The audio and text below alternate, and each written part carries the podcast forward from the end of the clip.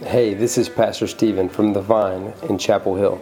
Thank you for taking the time to listen today. Our prayer is that regardless of where you are right now, the God of this universe would speak specifically to your heart through this message in Jesus' name. For more information about our church, mission, or to give online towards this ministry, go to thevinechurch.com.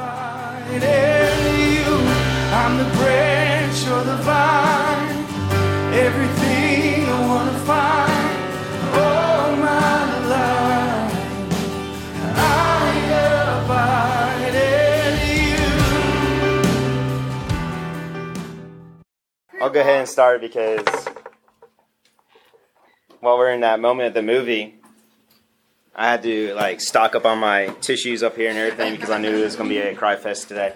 Um, so as you've seen, uh, these kids they went to some place called the Ramp, and uh, I got to experience it firsthand as going to the kids' ramp. And uh, honestly, I was kind of hesitant in taking the youth because I was like, I don't know if this is where they belong, man. And because when you walk in the, seriously, when you pull up to the ramp and you walk in the doors, stuff happens. Stuff begins to change as soon as you walk through the doors.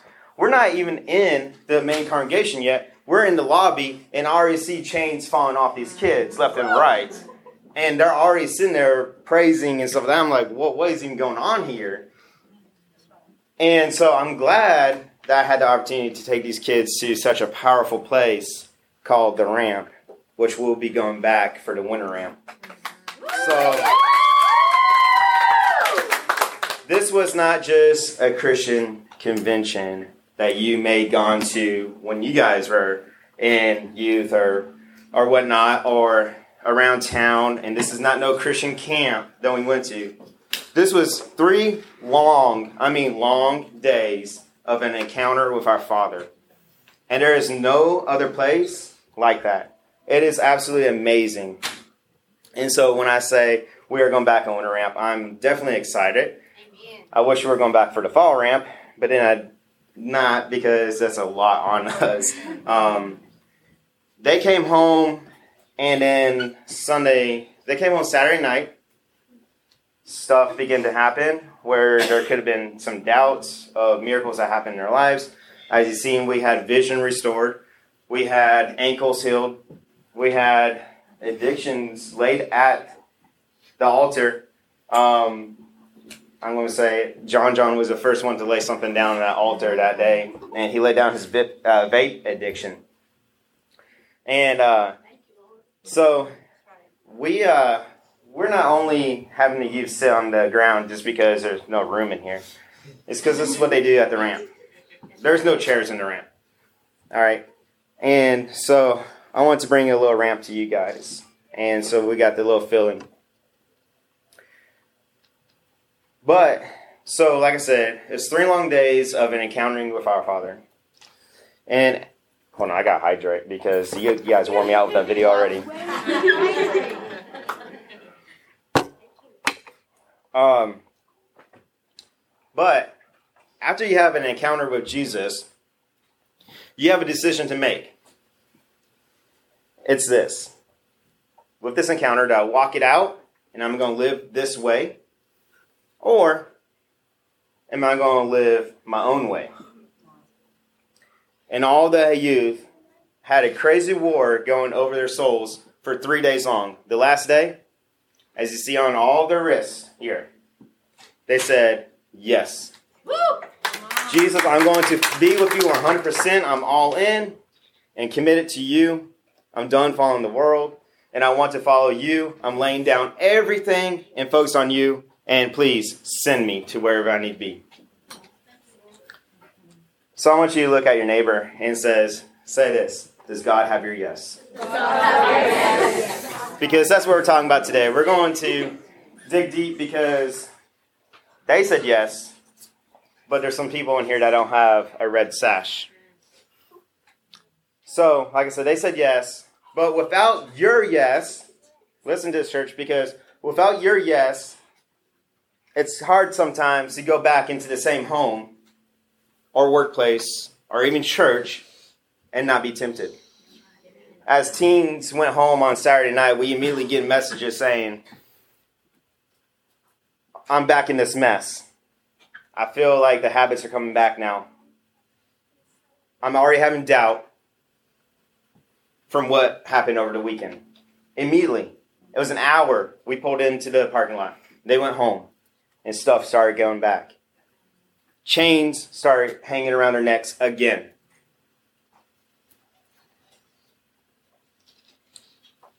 I want to read a odd story. I'm a youth pastor, so I like to dig up these odd stories. And we're going to go to Matthew 8, verse 28 to 34.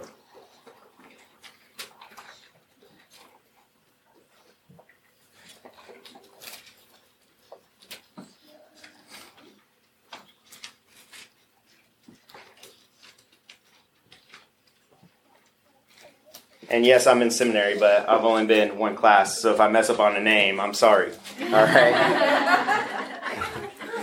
we'll, work, we'll work on that here in, a couple months. All right. It says this. I'm reading it out of NLT.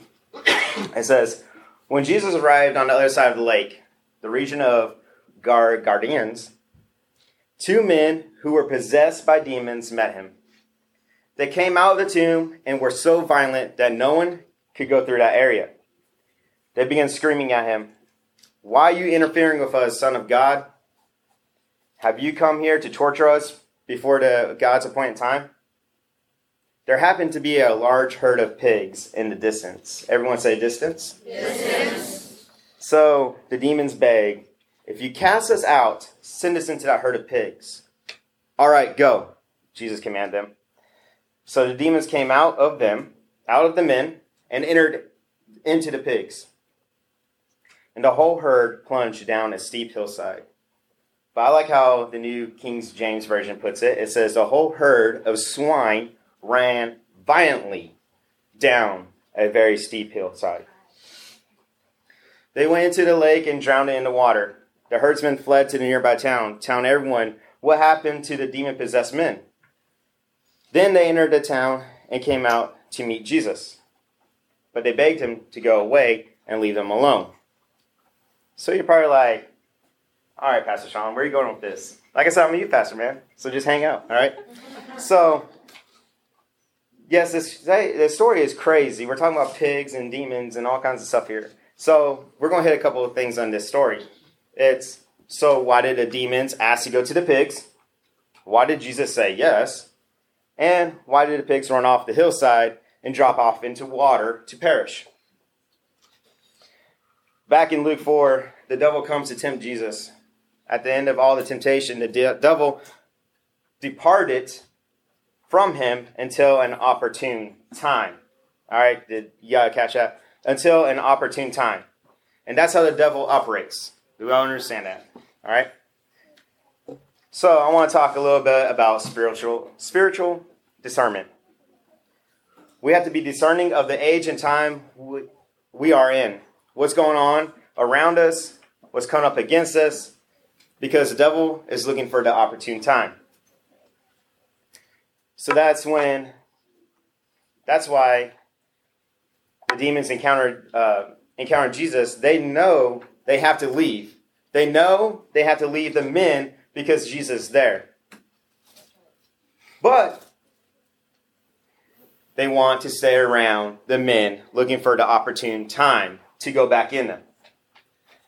And that's when you are delivered. It's so important to be devoted to God in response because the devil was prowling around like a lion, seeking whom he may devour. Correct? Yes. Don't be ignorant of the enemy's devices, the Bible says. Most of us are listening to the enemy's voices through, uh, let's put it, music, through the movies we watch. All right? 24 7. That stuff goes on. And it's not just that we're ignorant, it's more like, oh, we can't get enough of it. Please, can I have more? But don't be ignorant of the enemy's devices. So, the demons want to stay around the men. But what else is happening in this story? It says the pigs were off in the distance. So it sounds like the devil wants to disguise himself in the distance. Many times we're thinking when the enemy comes around, he's going to be really, really obvious. Not at all, though, right?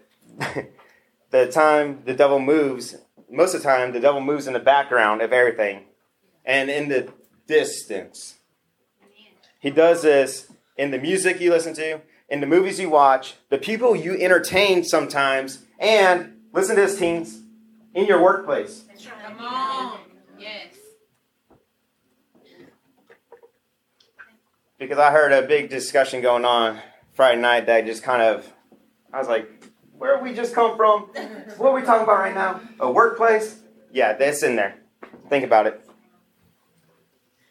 We have to be so spiritual, spiritually discerning of what's going on. Because sometimes we may think, oh, he's way off in the distance. It's way over there. I go to church every week. I go to prayer meetings. It's but it's way over there. Guys, realize he disguises himself in the distance. In verse 32, I feel like this is a big one for our youth. It says, The pigs ran away and they went down a steep hillside. See, I feel like the youth are going up this hill closer to God. And as they ascend the hill of the Lord, guess what's going down behind them? Down the steep hillside. Some of the pigs and some of the demons that have been harassing them nonstop. See, we get delivered, we get delivered, and God takes that stuff away from from them. But as we run after God up the hill, and as we're running after Him, there's some stuff going down behind us down that steep hillside into the water. God has a specialty of drowning voices of the enemy in the water. Yes. Look at Israel and Egypt. What happened to the Egyptians while they were chasing after God's people? God drowned them in the water. In Ezekiel, water is a symbol of the Holy Spirit. It talks about ankle deep, waist deep, Holy Spirit. So when God does something in you, you have to cultivate it in the Holy Spirit to drown out the enemy's voice. And that's a picture of what's going on in the pigs. And Jesus is the one who sets you free, but you must live devoted to Jesus, and that's how we stay free. The love of God is 100% unconditional, but a move of God is absolutely conditional in our obedience. In Second Chronicles 7:14 it says this, Then if my people who are called by my name will humble, humble themselves and pray and seek my face and turn their, their wicked ways, I will hear from heaven, and I will forgive their sins and restore their land. Yes. Thank you, God. But there's a special word there though, and it's if. Yeah. Come on. if you do this, then I'll do this. I think sometimes we say, oh, we'll just wait until God shows up, though. In verse 33 and 34 in Matthew chapter 8, he talked about the people who kept, kept the pigs. It struck me that the demons looked around to find somewhere to go and they landed on the pigs. So there's something about the pigs that made them stay, say that thing can house us. Let's go in the pigs. I think that's a picture of this world and what the world is saying to our teens and us. That's why I'm not going around knocking on doors of the houses of the demons and saying, Can I listen to some of your music, please? No. Come on. Come on. I'm not knocking on their door saying, Can I watch that movie, please? Because what happened? When the people came out to meet Jesus and hear about Jesus, it almost sounds like a revival. Because remember, we just got rid of the demonic stuff that housed the success of the devil. Because remember, the pigs went down the steep hillside, correct? So, church, if we want to see change in the youth, Generation Z altogether, not just this youth, or the people around us, the people at home, we need to decide if we want to take a yes of being fully devoted and committed to our Father above. That's the only way that we're going to start seeing change around here. We start at home with ourselves. These youth uh, that are sitting in front of you have already said the yes. But like I said, it's hard to keep the yes when they say it going into when it goes straight into that mess again and over and over and over again. Of course, we're going to see your team start falling apart. Of course, you're going to start seeing the chains back around their neck. You, they're going right back into the mess.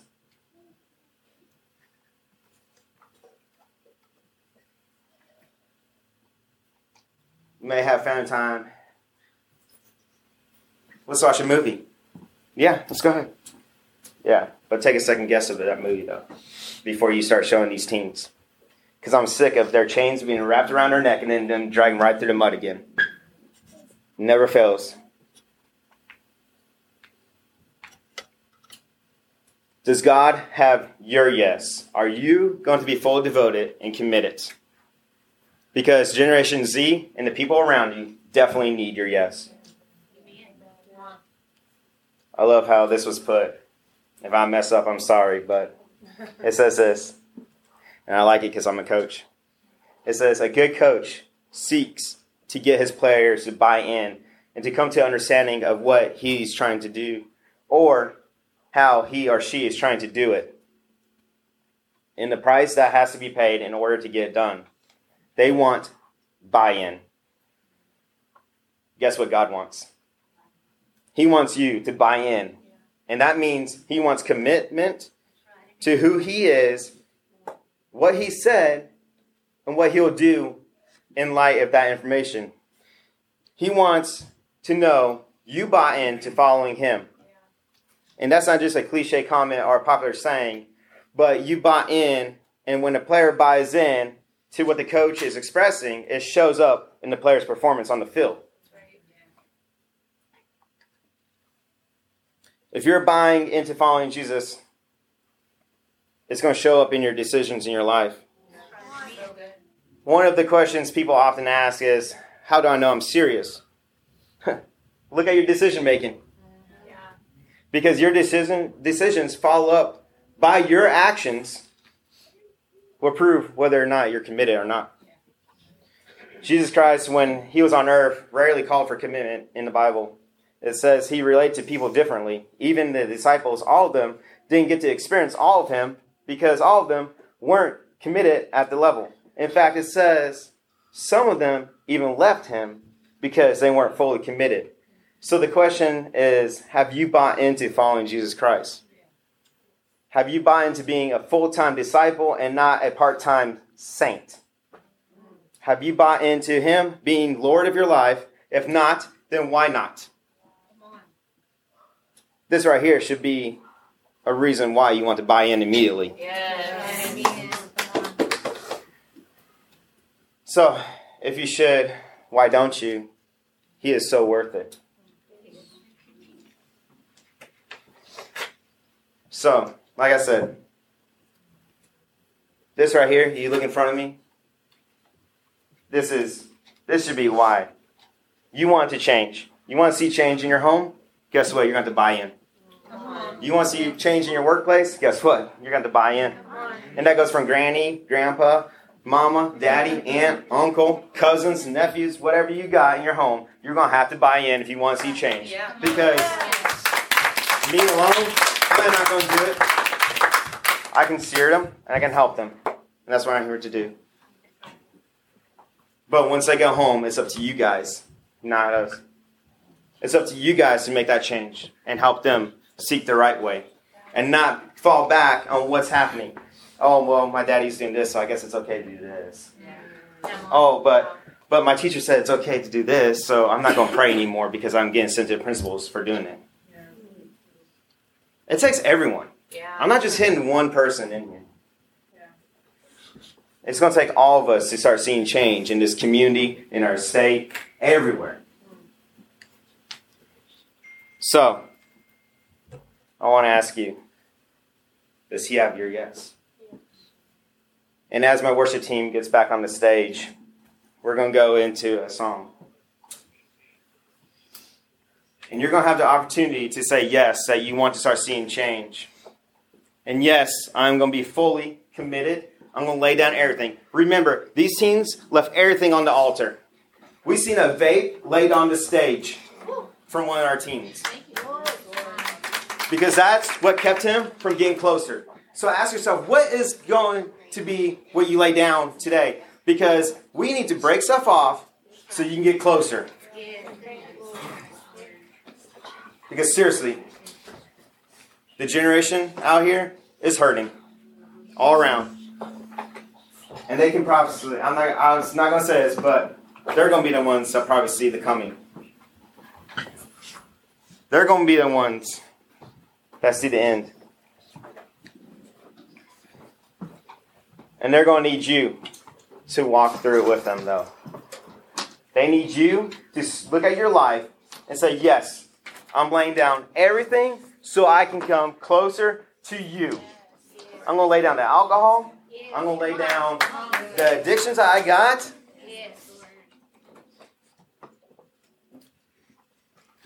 So if you'd like to say yes today, that you're going to stand with me and the Generation Z and the kids' church because they already got their sashes. They said yes too. So the youth are not the only ones that said yes. You got a whole kids group here now that it said yes. So, and as you've seen, as you've seen, 20 out of 23 of the kids got baptized that Saturday morning in Williams Creek. I don't know if that's including adults, but I was one of them that got rebaptized. We need your yes as a church. We need it because we're we're we're gonna be hurting. Because seriously, think about your kids coming home, the ones that have youth. When they went home Saturday night, what did they go into? What's the mess that they walked into? Come lay it down at the altar. And I'm not going to ask you to go to the corners. This is what I'm going to have you do. As the song starts, I'm going to ask you to get up out of your seat and come up here and flood this altar. And my teens are ready to sash you with the yes. This sash that's around our wrist, we don't wear it just for the heck of it. This is our yes. You go to the ramp, they put this here for the yes. They don't take it off. So, if you want to say yes, I'd like to see you flood this altar and we will start slowly passing it out. We don't take this red sash lightly. It's nothing to be joking around about. We ask that if you already have a sash, not to take another one, okay? Because we are really short. So, as oceans play, if you would, just go ahead and make your way up. I don't care how old you are, anything. Come up here and get your sash.